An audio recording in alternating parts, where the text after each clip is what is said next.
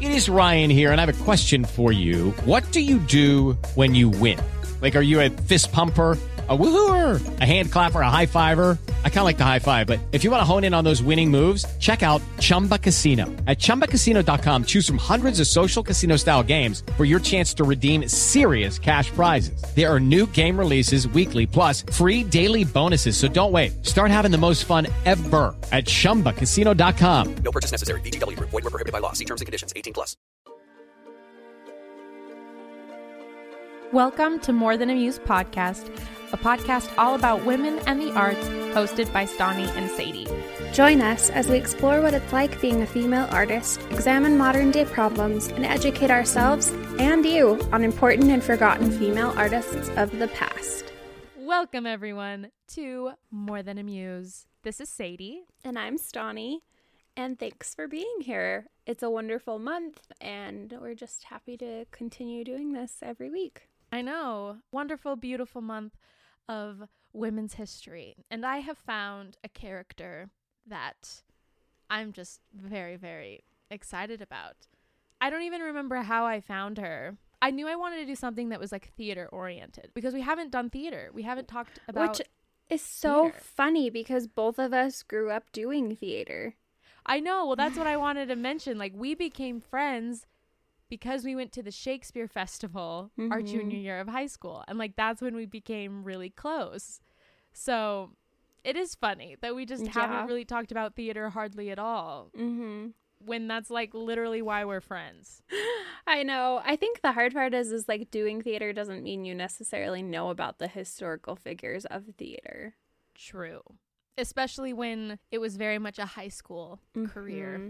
Nothing that we seriously pursued. And in high school they never stop and go, okay, let's talk about, which is weird because I feel like that would have been beneficial. Yeah, I'm actually trying to think if, like, I feel like there was some, like, education when we were, like, doing shows, like, very basic stuff though. And, like, in junior high I think I took, like, theater one where we, like, talked about that, but, like, that was eighth grade. Like, that was a very long time ago. I only remember talking about Shakespeare predominantly in theater classes and courses. Yeah. Um, which makes sense because that's such a huge part of theater history. But there's oh, yeah. so much more to that. Like, Shakespeare's not Broadway. Yeah, no, you're right. So there's, like, this whole other element of it that I don't think we ever really got, which they probably cover in college, but totally. Yeah. I know. I, I really want to dive into Broadway and, like, the history of American theater because I feel like that's such a super cool, like, subgenre of history that I don't mm-hmm. really know a lot about. This person that we're talking about, though, today is, like, from the sixteen hundreds. Ooh. Um, a woman from that time period. So I was trying to think, though, you know, we usually, usually we like to start these episodes off with, like, some discussion point. But is there mm-hmm. any moment or memory you have from our good old high school theater days that comes to mind? I've been trying to think of one. I just remember we did a Shakespeare scene together, and uh, yeah, I don't know. I just remember really enjoying that. I don't even remember what play fun. It was from. I don't either. I was trying to think, but I have no idea. I think it's on the one where the lady stabs her husband. Oh, what's her? What is it again? Lady Macbeth. Uh-huh. Was it Macbeth? Uh, Maybe? I don't think, does Lady Macbeth stab Macbeth? Hold on, I'm going to Google it. Here we are. Obviously, our high school theater knowledge. We're flexing over here. But there was, like, a little singing part where she, like, sings a song because I was going insane. And I had to come up with this little tune. And I remember oh, that every time yeah. I did it, it was different because I, like, I was so nervous about singing. I forgot about that. I was probably, like, some type of handmaiden, and you were the lady, or... Yes. And then you, like, brushed out my hair. Yeah! And we, like, had this conversation, and then, like, the scene ended. But I remember being really nervous because the boy I liked was coming to the show, and I oh. had to sing, and I, like, wanted to look really pretty, and I just really well, liked I, our scene. You did look pretty. Yeah. No, our scene was really cool because I think we both felt really confident in it, and it was super short, but, like, it was really uh-huh. fun, and that was, like, the first time we really interacted with each other, so yeah. it was enjoyable. Okay, I think it was the one, was it Othello, where, like, he... think she knows he thinks, like, she's cheating on him, and so she, like, knows he's gonna come in and kill her. Was it I that one? Maybe? This is I, so bad. Why don't we remember? It might have been Othello. I think that's Othello, the plot that I'm describing. Because I don't think we would have uh-huh. done Macbeth because there's so many. I like... think we did Macbeth, like, I think we did a Macbeth scene as like a group, maybe?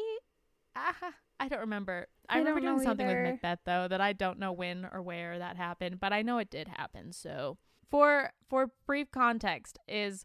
we did a night of Shakespeare. That was like the very first thing we did in our advanced theater class, junior year of high school. Stani and I did a scene together.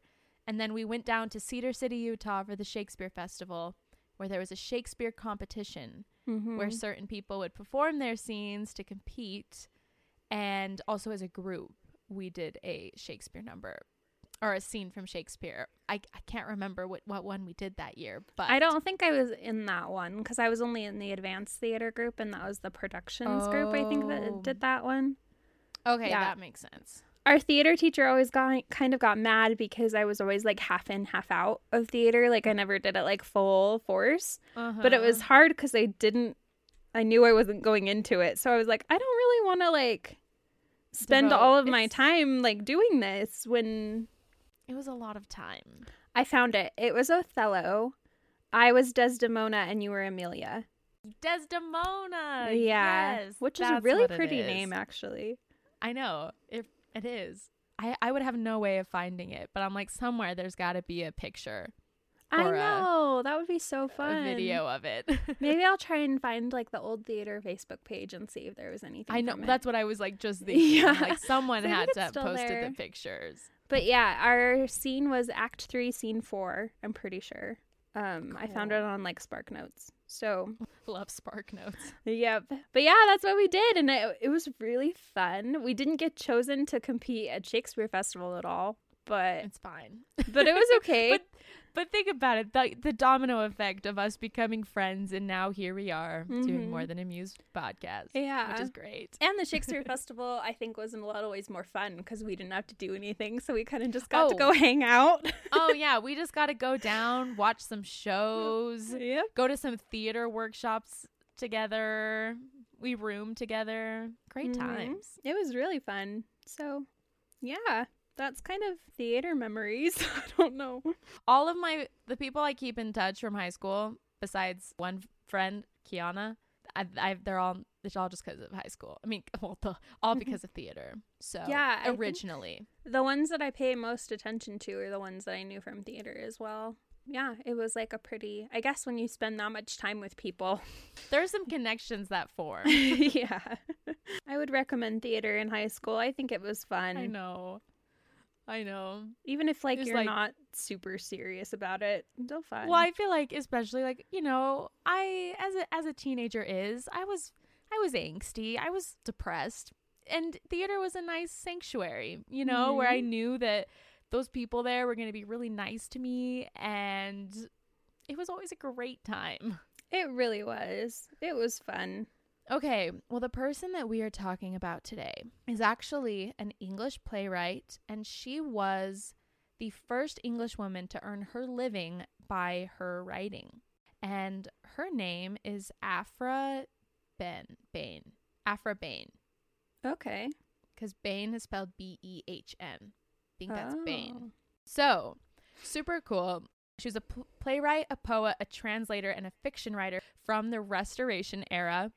Um, a really cool, yeah, honestly, I'm just so excited to talk about her because I feel like so a lot of the women that I've been like finding lately have so much like mystery surrounding them, like with Tamara de Lempicka, Nora mm-hmm. Holt, and now Aphra Behn. I am not doing it on purpose, but I just, I randomly find these women and then go down this rabbit hole of just being like, they were so scandalous at the time and what is going on? So I'm really excited to kind of talk about her controversy and kind of where her life took her.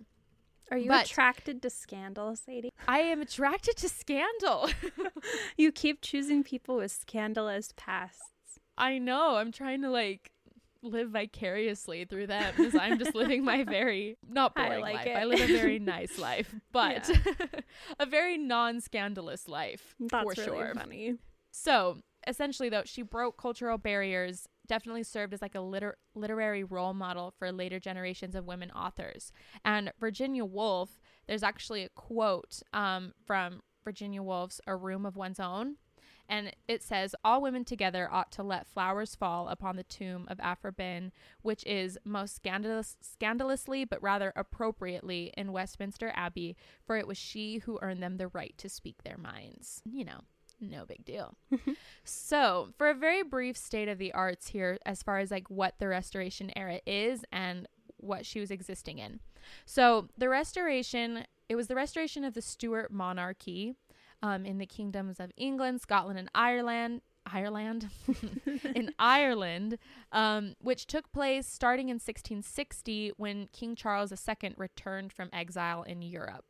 Um, I didn't really get into why he was in exile and all of that. That is just a lot of history that I did not want to take up too much time for. But essentially, he came back from exile in Europe.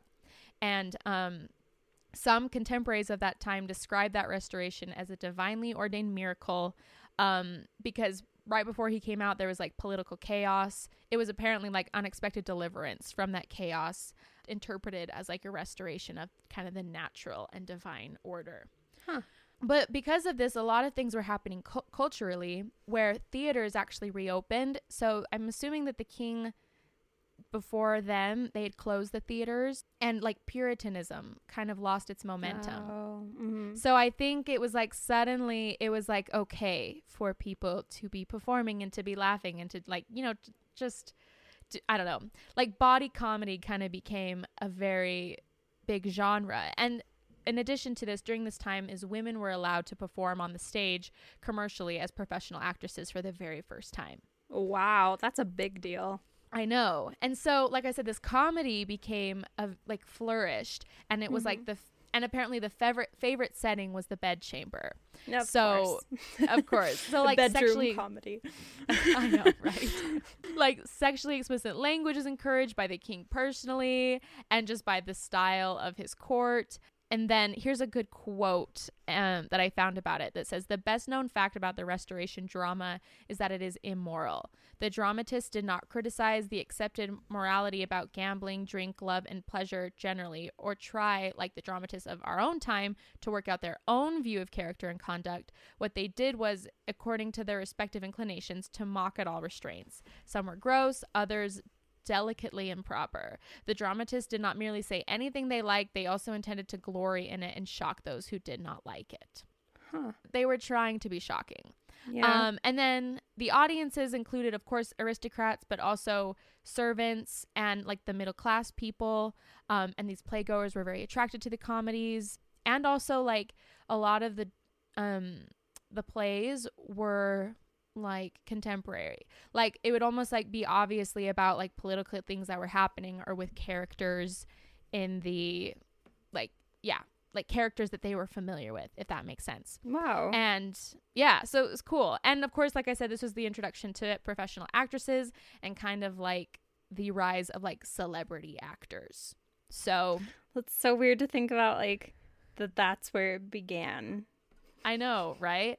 And that like, because now actors are always put on such like a, a pedestal of like celebrity and fame that it's like mm-hmm. so weird to like even realize that it hasn't always been that way by default, you know? Yeah, that there was a time period when actors like weren't so acclaimed and famous and like looked and sought after. Yeah, almost like a working class type thing. That's so strange. I know. That's cool. But though. Yeah, so that all happened in the Restoration era, which I feel like was like the perfect ground for a woman playwright to, mm-hmm. you know, kind of step forward to becoming a professional, but also with the more like scandalous, immoral things that it was normal for people to write about. She pretty much just jumped into that. So here comes our Woman of the Week, which is Aphra Behn. Behn. I, ugh. I'm just going to say Behn. I'm so sorry if I'm pronouncing it right. But You're I listened okay. to a couple YouTube videos, and that's what they all said. Okay, so interesting thing, though, about her life is no one really knows where she was born or where she came from. But there are a lot of theories. I think she was born in, like, sixteen forty, or that was just her baptism date, you know, was sixteen forty, December mm-hmm. fourteenth. So one version of her early life is that she was born to a barber named John Amis and his wife Amy. Um, and she's occasionally referred to as Aphra Amis Behn. Another story has her born to a couple named Cooper. Um, there's a certain, like the histories and the novels of the late ingenious Missus Behn states that Behn was born to Bartholomew Johnson, a barber, and Elizabeth Denham, a wet nurse. I think that's the most widely accepted biography. Mm-hmm. Um, but there's also, apparently there's a Colonel, a Colonel Thomas Culpepper, the only person who claimed to have known her as a child, wrote that she was born at Sturry or Canterbury to a Mister Johnson, and that she was she had a sister named Frances. Um, but another contemporary, her, whose name was Anna Finch, wrote that Behn was born in Kent and she was the daughter to a barber. So huh. that kind of points back to the original, you know, the Bartholomew Johnson, who was a barber. Anyways, basically there's just like so many different versions and no one really knows who her parents were or where she came from. So which is interesting. Yeah. Um, she was born during the buildup of the English Civil War. So there's a lot of political tensions at that time. And so one version of her story was her traveling with Bartholomew Johnson to a very small English colony um, of Suriname, which is in South America. And apparently like she lived there, was there for a time. Um, he, her father, her supposed father, I guess, um, was said to have died on that journey to there. And then his wife and child, aka Aphra, um, spent some months in the country, but there's not really any evidence of this, but it's kind of accepted that that's what happened. However, that like trip to Suriname was actually pretty significant because during this trip, um, she says that she met an African slave leader whose story formed the basis of one of her most famous works, Oroonoko, which I'll talk a lot about the significance of that book later. Mm-hmm. And also apparently it's rumored that she acted as a spy in the colony, but there's just like nothing to verify any one story. So there's just a lot of different versions of what could have happened that's in cool. her early life. So, you know, that's fun. We love the mystery. Yeah. And apparently there was a biographer um, named Janet Todd who noted that Behn, quote, has a lethal combination of obscurity, secrecy, and staginess, which makes her an uneasy fit for any narrative, speculative, or factual. She is not so much a woman to be unmasked as an unending combination of masks. Which Ooh. I think is a really cool quote. Like yeah. an unending combination of masks. I just love that phrase so much. That's awesome. So, like I said, we don't really know a ton about her early life, but there's a lot of theories, some more crazy than others, obviously. But I'm pretty sure it's pretty confirmed that she was in that colony for a period of time. Um, and that did go on to, you know, like I said, influence her work. Mm-hmm. So, though, shortly after her, I guess, supposed return to England from Suriname in sixteen sixty-four, um, she may have married, that's what my sources have told me, that she may have married a Johan Ben, but he died or the couple separated soon after. Um, however, from this point is when she used Missus Behn as her professional name. Okay. So. So, she probably married someone? Yeah, she probably married someone, which is where she got that last name. But they, he either died, which I'm pretty sure it's assumed that he did die pretty soon after they did get married. Yeah. So, which is very sad. That is sad. I don't really know all these like political titles and exactly what it all means, but she was a monarchist and she definitely was on the favor of the Stuarts, which, you know, it was the restoration of the Stuarts. So she was very politically active, essentially. And she was very dedicated to King Charles the Second, who, you know, was put back into party. And in sixteen sixty-six is, I think, when she became particularly attached to the court. Um, so during this time, sixteen sixty-five, sixteen sixty-six, there was the Second Anglo-Dutch War that had broken out between England and the Netherlands. And she was recruited as a political spy on behalf of King Charles the Second. Wow. I know. And apparently this is pretty much like the first well-documented account we have of her activities. So at the very least, we know that she was definitely a political spy for King Charles the Second. That's such a cool thing to know, though. Like, I know. Out like, of all the speculation, at least we know she was a spy. I know, right? Like, we, like, yeah, we can confirm, like, the most, like, crazy thing that I would probably assume to be not true. I know. Which is great. That's awesome. So her code name is said to have been Astrea, um, which was a name that she later published many of her writings. So she like had a mission, which is like a it's like a cool spy mission where like her role was to establish like a connection with a William Scott, who was supposed to be like a spy within the English service, um, and she was kind of supposed to flip him so that he would be a double agent. Oh, but. But I don't think she was very successful, and there's evidence that he betrayed her to the Dutch. So she, I, I guess she wasn't able to complete her mission as a spy. That was her goal. But what's interesting is, so her mission, I guess, was not very profitable. And the cost of living, like, she didn't have enough to cover. So she had to, like, pawn her jewelry in order to, you know, have enough money to survive. And King Charles was really, really slow in paying her. And it's very possible that he actually didn't pay her at all for his ser- her service for the court, which caused her to have to take out a loan so that she could even return to London. That's and stupid. Then, I know, right? And apparently she spent a year of petitioning to Charles for payment, but it was unsuccessful. You can't just hire I, a spy and then not pay them. I know. And so I don't know, like, what grounds he had for that. Maybe, like, because she was unsuccessful. I have... no idea, but she never got paid for it, and so a warrant was issued for her arrest for like debtor's prison because she was never able to pay back that loan. There's no evidence that she actually served time that she went to prison, but like it's kind of known that she did. Like it's yeah. considered that she probably did go to prison for it, but there's not technically any record of it, so we don't know for sure if she actually did serve time in prison because of her debts. That's ridiculous. Which is, I know. I'm like, she was a spy, but then they didn't pay her, so she had to take out a loan, and then they ended up arresting her because she had to take out a loan even though the king was supposed to pay her. Like, like go to what? The king. I know. I I don't understand it even a little bit, but that's crazy. I mean, I guess there's just one chapter of, like I said, just a very interesting interesting life. Yeah. At this point, obviously she's pretty desperate. She doesn't have a husband, and because of her debt, she began she began to work for the King's Company and the Duke's Company players as a scribe, which were just theater companies at the time. So up to that point in her life, she had written poetry. Okay, so basically she's recorded to have written before she, like, adopted all of this debt, right? So, but once she was, like, very in need, she kind of started working more frantically. There's a quote from John Palmer said in a review of her works that Missus Behn wrote for a livelihood. Playwriting was her refuge from starvation and from a debtor's prison. So, gosh, this is definitely like a turn kind of like from desperation. Um, like I mentioned, the theaters had been closed before, but they now were reopening under Charles the Second. And so plays were enjoying a revival. So, like I said, she was working for this company and writing plays. Um, and her first play, The Forced Marriage, was staged in sixteen seventy, followed by The Amorous Prince.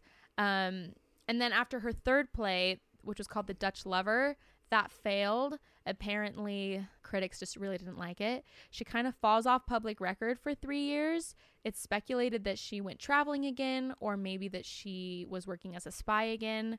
We don't really know for sure. But after those three years, she came back. She started writing comedies, um, which proved to be a lot more commercially successful. Mm-hmm. And her most popular work included a play called The Rover. And I'm going to get into her like actual work a little bit later. But, th- you know, this is just the brief biography here. Yeah. In all, she ends up writing and staging nineteen plays, and was is one of became one of the first prolific, high-profile female dramatists in Britain.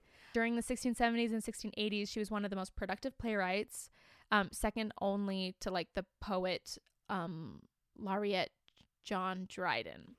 Hmm. So that's cool. Yeah. Um, she ended up dying April sixteenth in sixteen eighty-nine. She was buried in the East Cloister of Westminster Abbey, and the inscription on her tombstone reads, "Here lies a proof that wit can never be defense enough against mortality." Oh, wow. I know, right? That's kind of a sad tombstone. I know. I'm like, oh. Couldn't they have written I... like, "Here lay the first female playwright that gained fame, instead of like, well, guess yeah. she wasn't witty enough to defeat death. Like, but okay. I guess it is a testament to the fact that she was very witty. Is the fact yeah. that on her tombstone is like, she was so known for her wit that the joke was like, even her wit that was so strong, it couldn't couldn't pass death, I guess. Hmm. Which was interesting. And apparently yeah. she's quoted as saying that she leads a life dedicated to pleasure and poetry. Oh, cute. I like that. I, I like it too. Okay, so I'm going to dive into her works and kind of how she was seen in the public eye, because it's so interesting. So, like I mentioned, her very first play was The Forced Marriage. I, I think I said forked marriage, but it's definitely forced marriage. um, it's like spelled F O R C apostrophe D marriage. So, the forced. The forced marriage. Nah, whatever. Anyways, but it's a romantic tragicomedy on arranged marriages that was staged by the Duke's Company in September of sixteen seventy. Um, the performance ran for six nights, which was actually regarded as a really good run, considering mm-hmm. that was, she was an unknown author, and that was her, you know, very first show. Six months later, her play, The Amorous Prince, was successfully staged. Again, um, she used the play to comment on the harmful effects of arranged marriages, which I think is cool that she was like making statements with her yeah. plays. And apparently she did not hide the fact that she was a woman, and said she definitely made a point of the fact that she was a woman playwright. Which is, uh, you know, I think is amazing. Mm-hmm. So in sixteen seventy-three, the Dorset Garden Theatre staged The Dutch Lover, which critics like sabotaged. They did not like it. And apparently they, they sabotaged it on the grounds that the author was a woman. And what's cool is she like faced those critics pretty head on.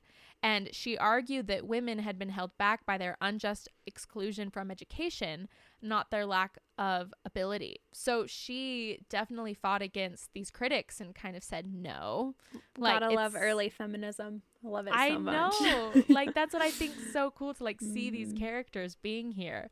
But, you know, like I said, because that play did not do so well, she did end up taking three years off. But after those three years, she came back and published four plays in pretty close succession.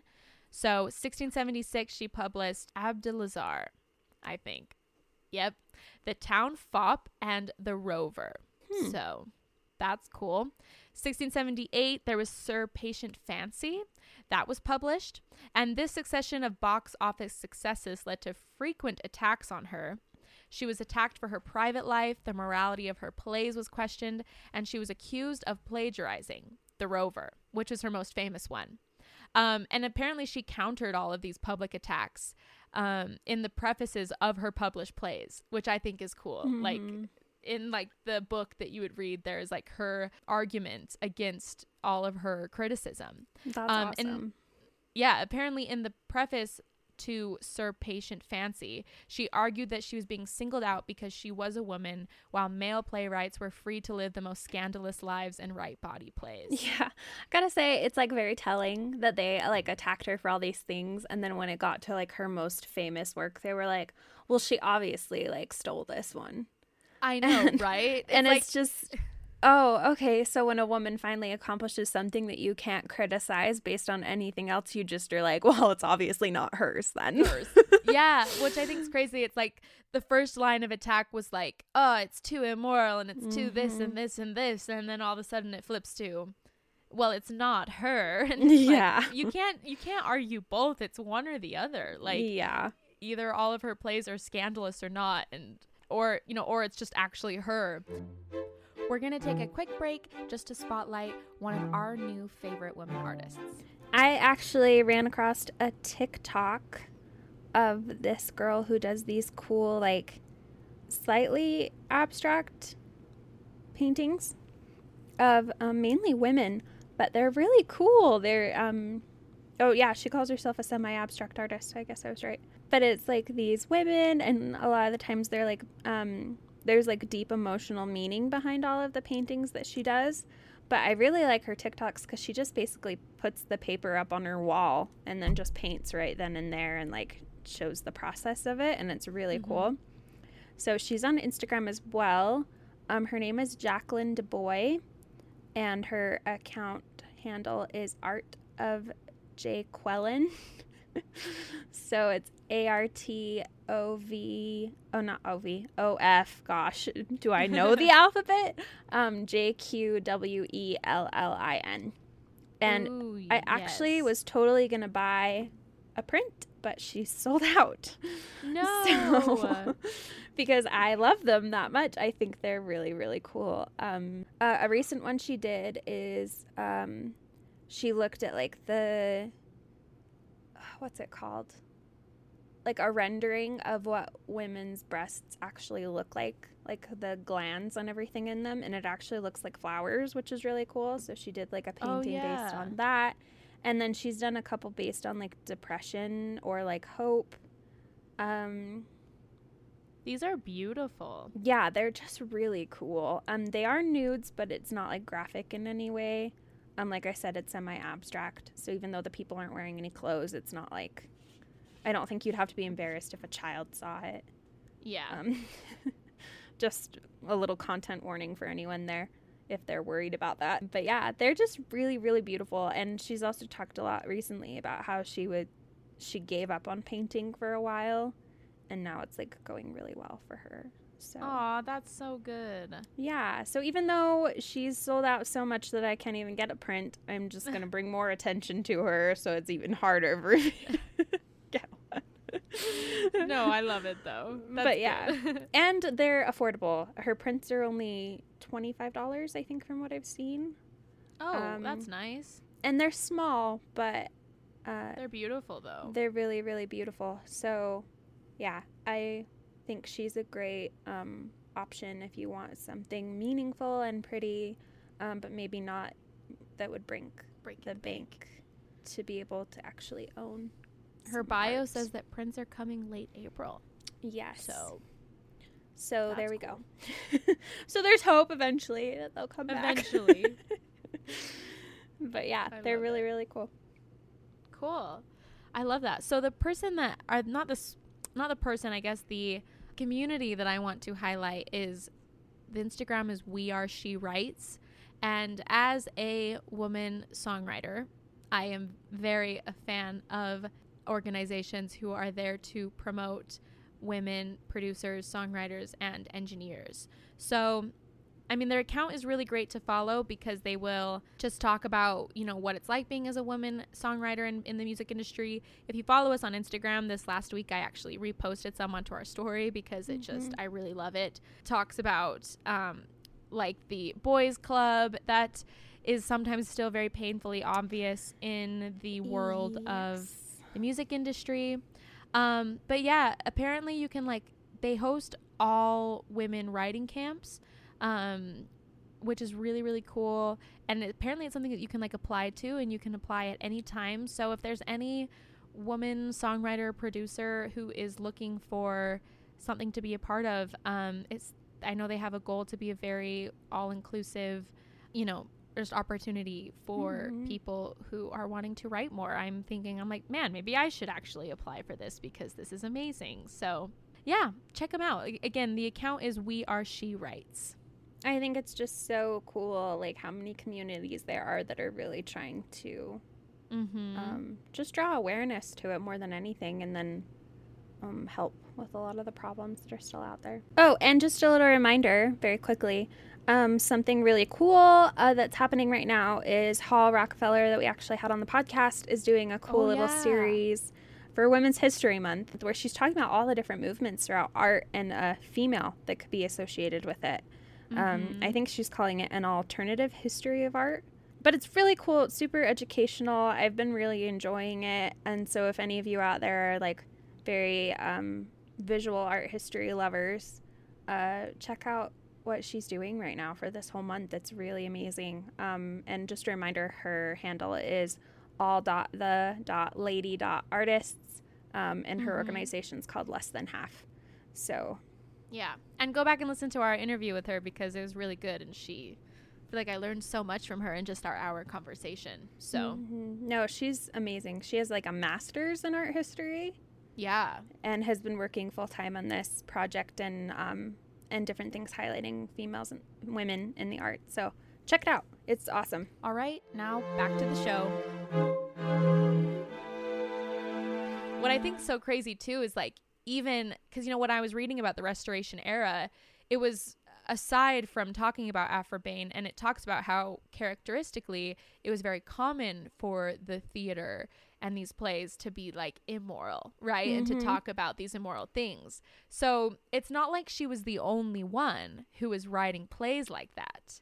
No, like, it's like all, what if, was popular at the time. Yeah, it was popular. And so that's what she was writing. And kind of like she points out, sh- she feels like she felt like she was only being singled out because she was a woman, whereas the men were allowed to live, you know, however they wanted. It kind of like makes me think of even just like today with like women pop stars, right? Mm-hmm. Where it's like all the men are allowed to be like the playboys and, you know, maybe flaunt their money. But as soon as a woman does it, it's very threatening and...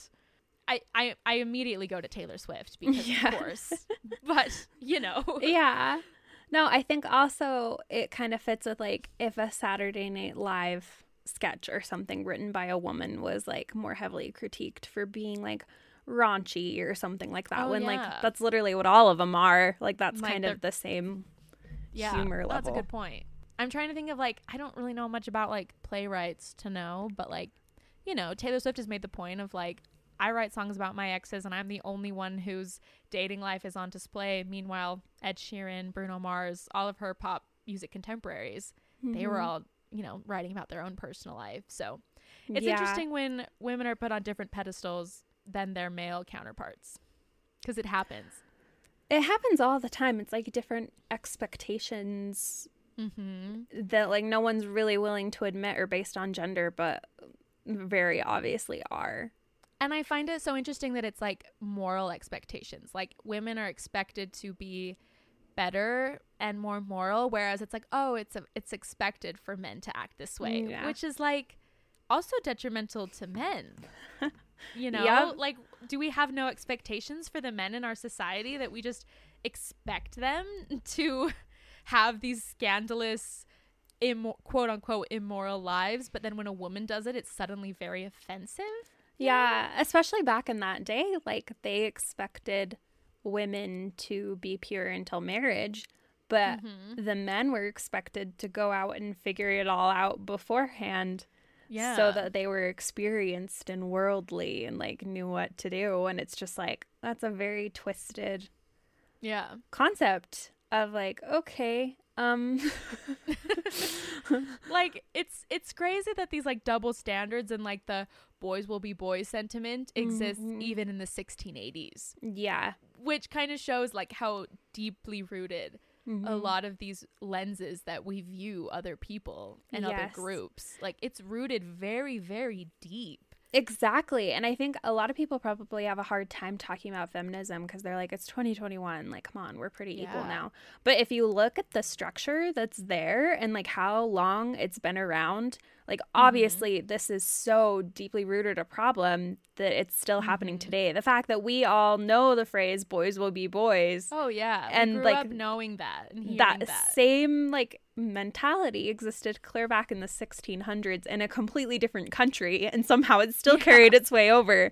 So totally. it, it just kind of shows that like this is still obviously an issue, and it was a huge problem then and it's still a huge problem now. Absolutely. So yeah, let's hold let's hold the men in our society to the same level that we hold the women. Yeah. Because come on. Or just we hold can... the women to the same level as the men and give them That's some true. Slack. Either one you... works. Just make it equal.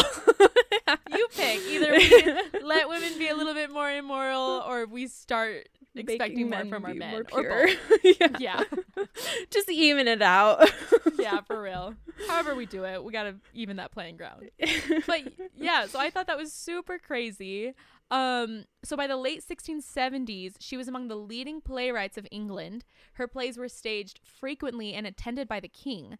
Um, and The Rover, which I mentioned, which was what people thought she was plagiarizing, um, became the favorite at the king's court, which is just really interesting. And apparently yeah. around this time, too, she became even more heavily involved in the political debate because King Charles the Second had no heir.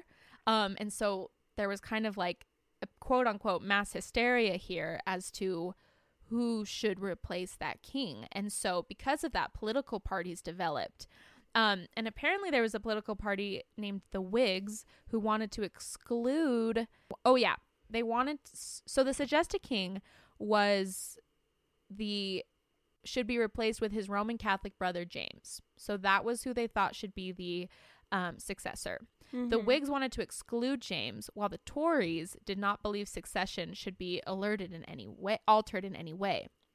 Um, so Charles the Second was eventually dissolved into Cavalier par- Parliament. That is it. And James the Second succeeded him in sixteen eighty-five. So she supported that position. Mm-hmm. Um, and in two years between sixteen eighty-one and sixteen eighty-two, she produced five plays to discredit the Whigs. And apparently, like, the London audience were mainly in agreeing, like, agreement with her politically. Um, so they attended these plays in large numbers. But apparently she was arrested la- later on the order of King Charles the Second when she used one of the plays to attack James Scott, Duke of Monmouth, who was the illeg- illegitimate son of the king. Oh, interesting. Which is interesting. So apparently she was, like, very politically active, which I think was cool. And I think it's cool that she was able to use her art medium to make statements on that, and mm-hmm. that she was willing to do that even if it got her in trouble. Yeah. You know? No, that's really cool. She was making statements. I know. Like, what a bold, cool person. Yeah. Especially, like, in a country where if you don't like the monarch, they could literally just, like, kill you. Like, right? Like, it's even bolder then. Because nowadays, if people do it, it's like, oh, whatever, free speech. But, like, those rights aren't protected. Yeah. He's like, you insulted my son. I'm going to have you arrested. Like, I know. And and another thing is, too, is, like, I've realized that I totally always, like, the idea of, like, feminism or, like, a woman, um, like, using her voice, I very incorrectly just assumed that women didn't exist like that in, like, the sixteen, seventeen hundreds, right? Mm-hmm. Because you don't really hear about it. You don't hear about those stories.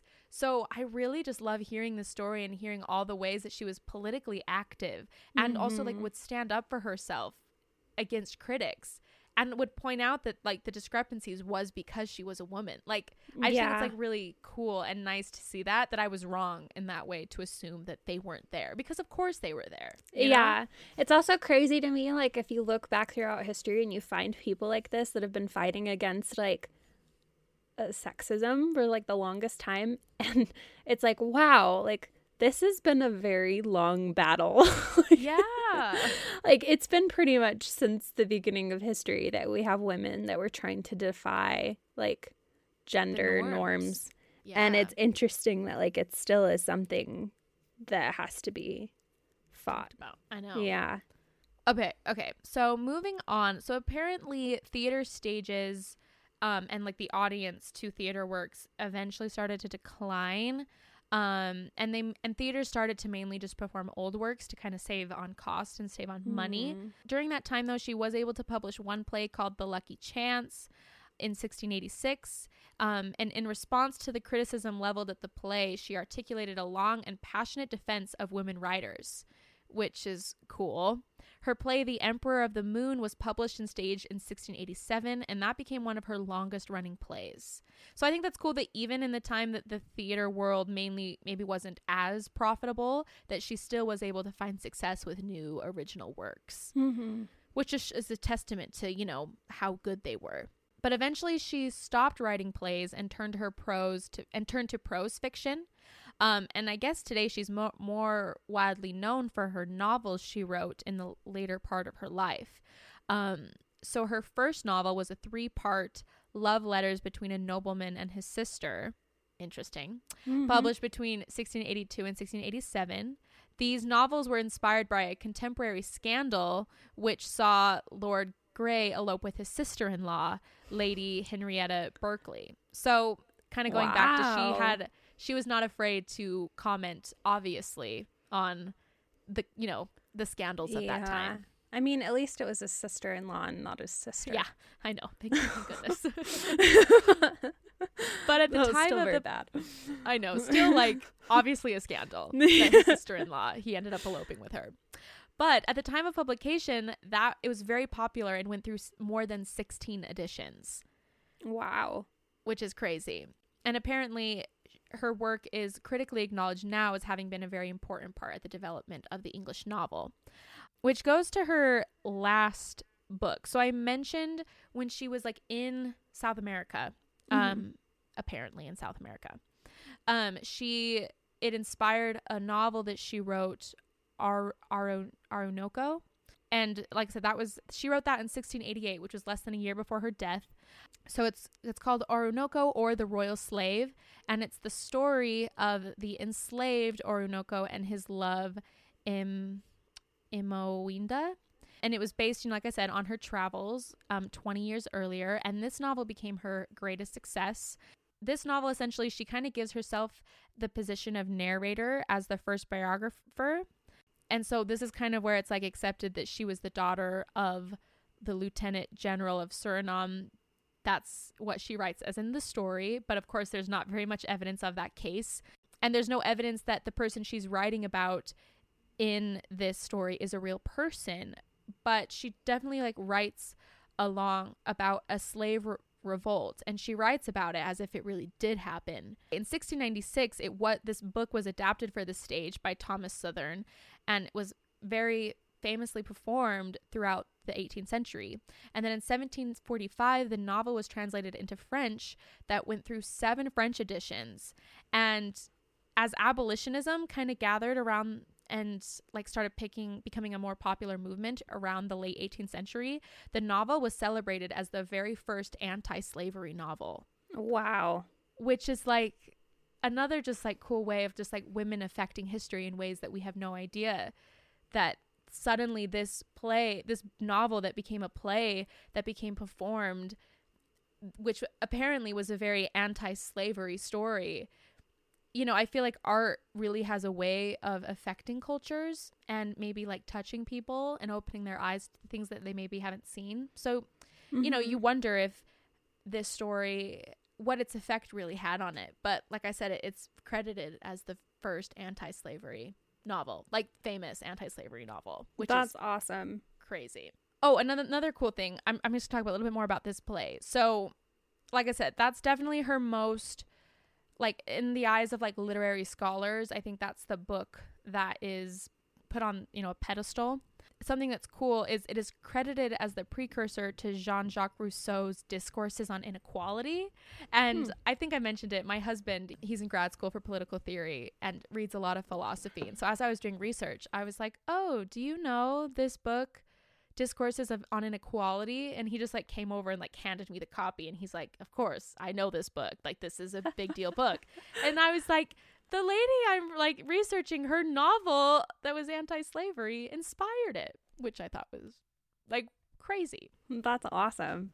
So I uh, just a cool way of just like women inspiring people in ways that we just don't even know that this, like we, I don't know a lot about Rousseau, granted, but he wrote something called Discourses on Inequality, which was apparently partially inspired by this novel, which is amazing. That's awesome. I know. Okay, so wow. As far as her legacy, though, so after her death in sixteen eighty-nine, apparently her literary work was marginalized and often just dismissed outright. I mean, like I mentioned, there were a lot of publications that went on, but I think as her as an author, they people did not like it. Until like the mid twentieth century, Behn was repeatedly dismissed dismissed as a morally deprived minor writer. Um And in the eighteenth century, her literary work was scandalized as lewd by, like, it listed a number of critics who just were not a big fan of her writing. And apparently Alexander Pope, who was a very famous poet, mm-hmm. um, says, "The stage, how loosely does Astrea tread, who fairly puts all characters to bed." Don't know exactly what that means, but apparently it's an insult. So it kind of people... sounds like he's making, like, a sexual joke. Yeah.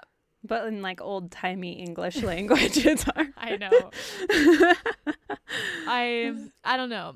But yeah, and there's another in the nineteenth century, there was a bunch of other critics and like scholars who all decided that her writings were unfit to read because they were corrupt and deplorable. Hmm. Which like my thing is too is like even with Shakespeare, like he obviously writes about scandalous, evil things and like plots that don't make sense. So like, why can we read Shakespeare, but then when it comes to a woman writing those things, or who knows, maybe her plays are really that horrifying. I doubt it. I doubt it too. That's really interesting and funny.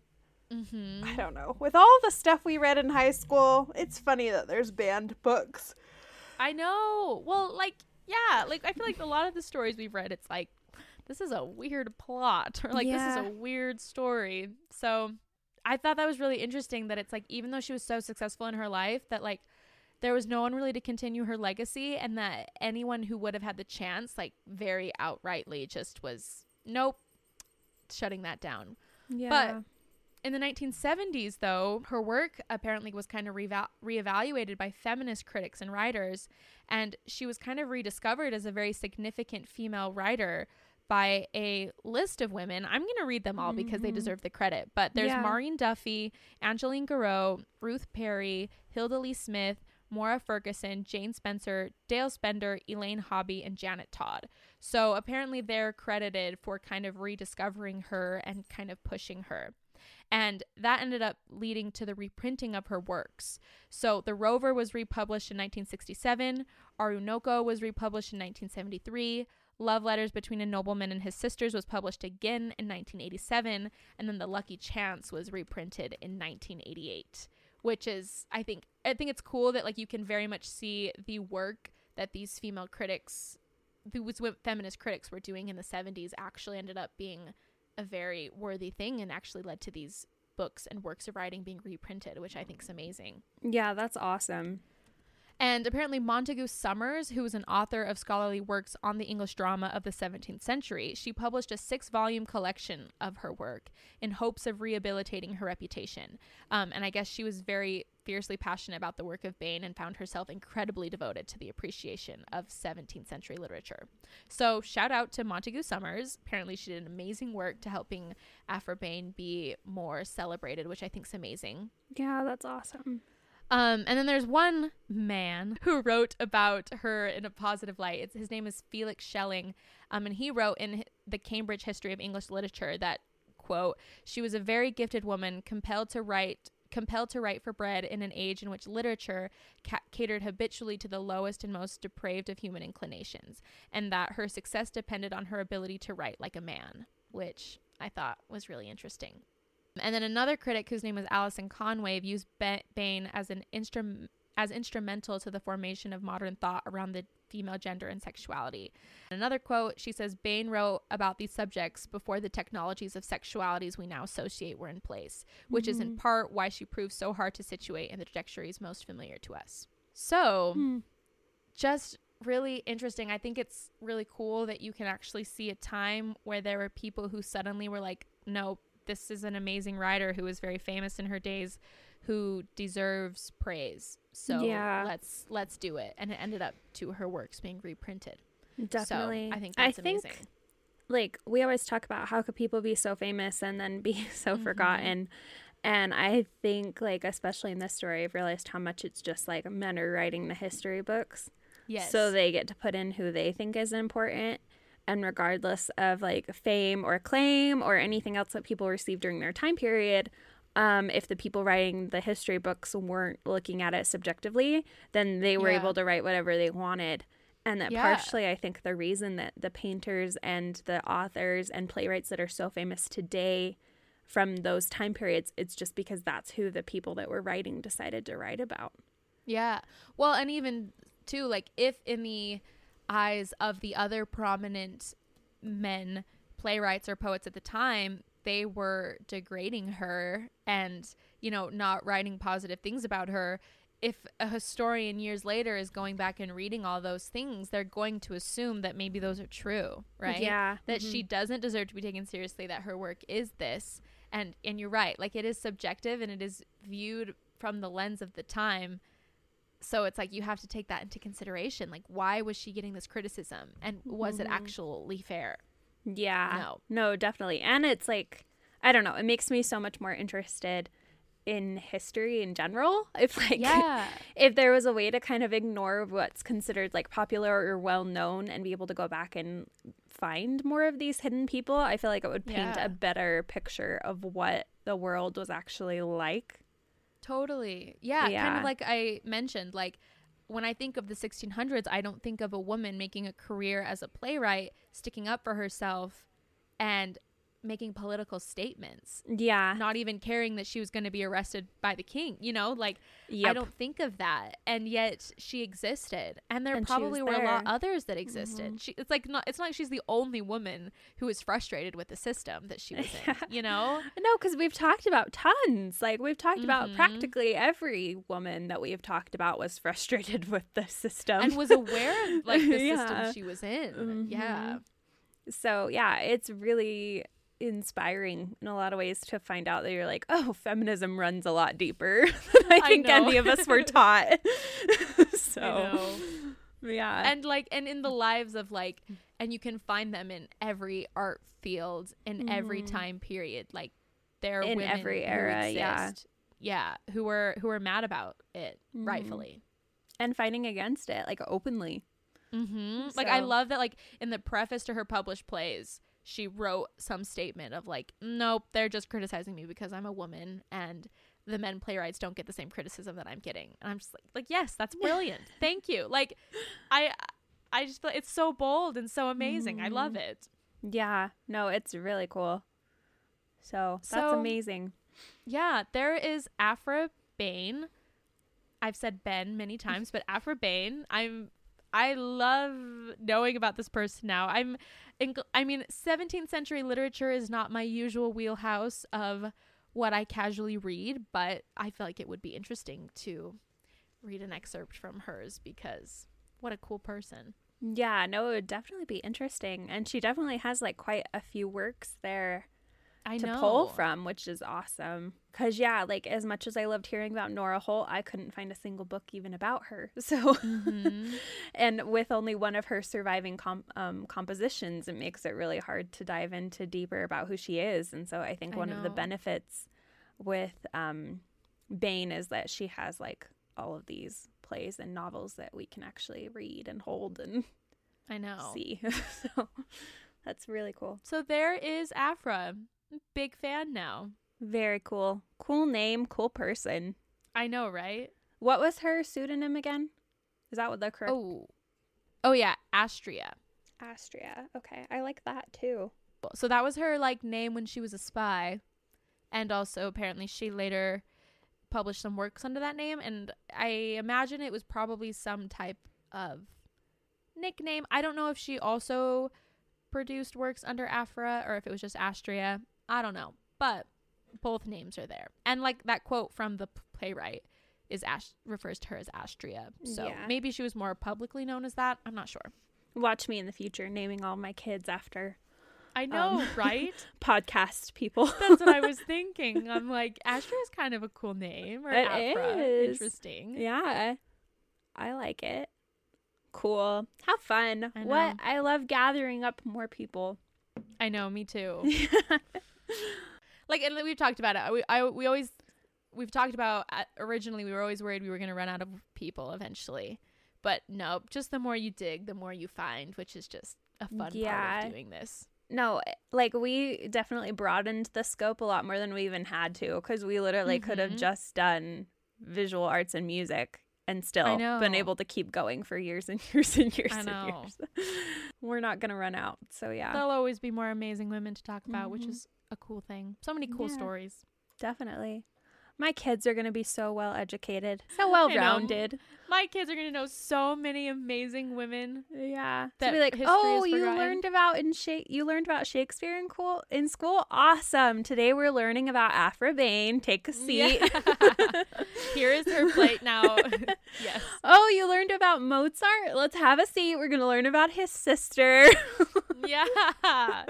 Now let's discuss the implications on why we don't talk about her and maybe what happened in her life and the societal implications of that. Yep. And then my Absolutely. kids will be super annoying in school when they're like, da, da, da, da, da, this, and they raise their hand. Well, actually, there was a female.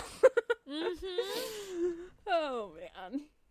But yeah, that's what we should all strive for, right? Like, exactly. Let's just talk about them more. Then it doesn't have to be such a a thing. Thank you for listening. I hope you enjoyed learning more about her.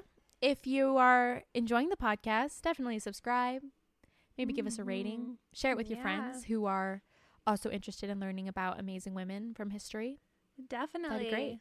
And I mean, today, I mean, this month, today, today, of course, but this entire month is a great excuse to mm-hmm. um, talk more openly about this if you're enjoying it. If you feel annoying about sharing things you like, then you could be like, hey, it's International Women's Month, so, or Women's History Month, whatever. I keep mixing those up. Yeah. So, so, you know, like, here's a podcast that talks about women in the arts, and maybe there's someone out there who's been looking for something like this that you can help totally. them find it. Yeah. Yeah. So, so thank you. Mm-hmm. Happy International Women's History Month.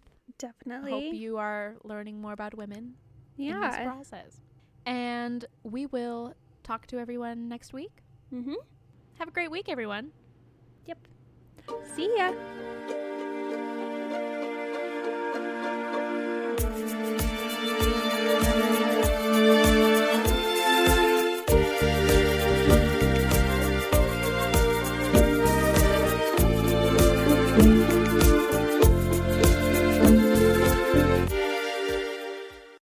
Lucky Land Slots, you can get lucky just about anywhere. Dearly beloved, we are gathered here today to... Has anyone seen the bride and groom? Sorry, sorry, we're here. We were getting lucky in the limo and we lost track of time. No, Lucky Land Casino, with cash prizes that add up quicker than a guest registry. In that case, I pronounce you lucky. Play for free at Lucky Land Slots dot com. Daily bonuses are waiting. No purchase necessary. Void where prohibited by law. eighteen plus. Terms and conditions apply. See website for details.